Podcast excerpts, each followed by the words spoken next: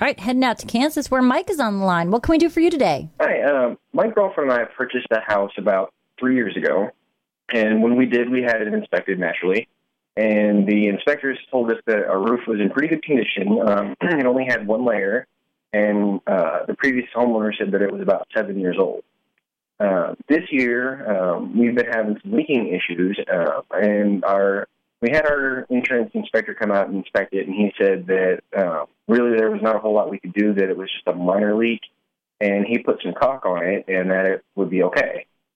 Uh, that was about three, maybe four months ago, um, and then a couple weeks ago we've been getting all this rain, and there's the leak is happening again. So I went up there and kind of looked around, Okay. and I found what I believe is the source of the leak. Um, and I noticed something kind of odd.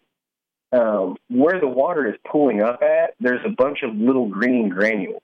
Um, I'm imagining that's from the previous uh, set of shingles because the shingles we have on there now are gray.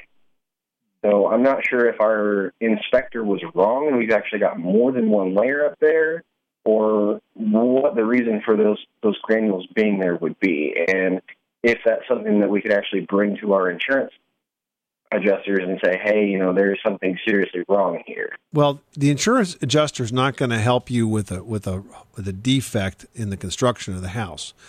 If you have a, a leak that's caused by a storm, that's something the insurance adjuster can help you with because that's covered by your homeowner's insurance. You have a pitched roof with asphalt shingles. Mm-hmm.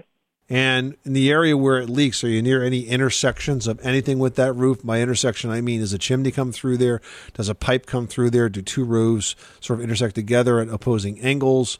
Is there a space where um, the roof match like meets up with the exterior wall of the house? Anything like that? Yeah, um, it's at the back of the house toward the kitchen, and um, I'm not sure if the correct term is valley, where the the roof kind of comes together and it all drains down to gutter is at. And, and is that valley where the where the uh, contractor um, applied the caulk that you're calling it? I'm not sure exactly where he applied it. He just said that they did. Well, look, if and how old is the roof? Um, the previous homeowner said it was about seven years, and that was two years ago. So now it's about nine, ten years old. And um, he said there was one layer. According to the the inspectors and the previous homeowner, there's one layer. So that means that the old layer was removed and the new layer was put on was a fiberglass shingle.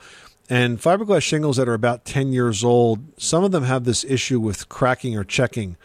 And essentially, they, they develop fractures in them where leaks can occur.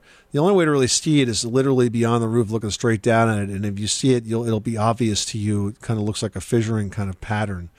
But I mean, clearly you've got a roof leak. Caulking is not the solution ever. Um, if it's in the valley, the valley would need to be taken apart and re-roofed.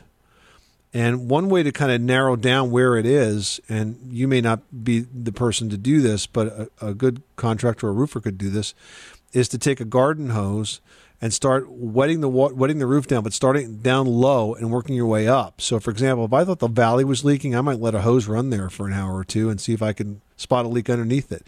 But I'd be careful not to put the water up to higher than the valley, so that if it did leak, I knew exactly where it was happening. Does that make sense? Okay, awesome. Thank you. You're welcome. Good luck with that project. Thanks so much for calling us at 888 Money Pit.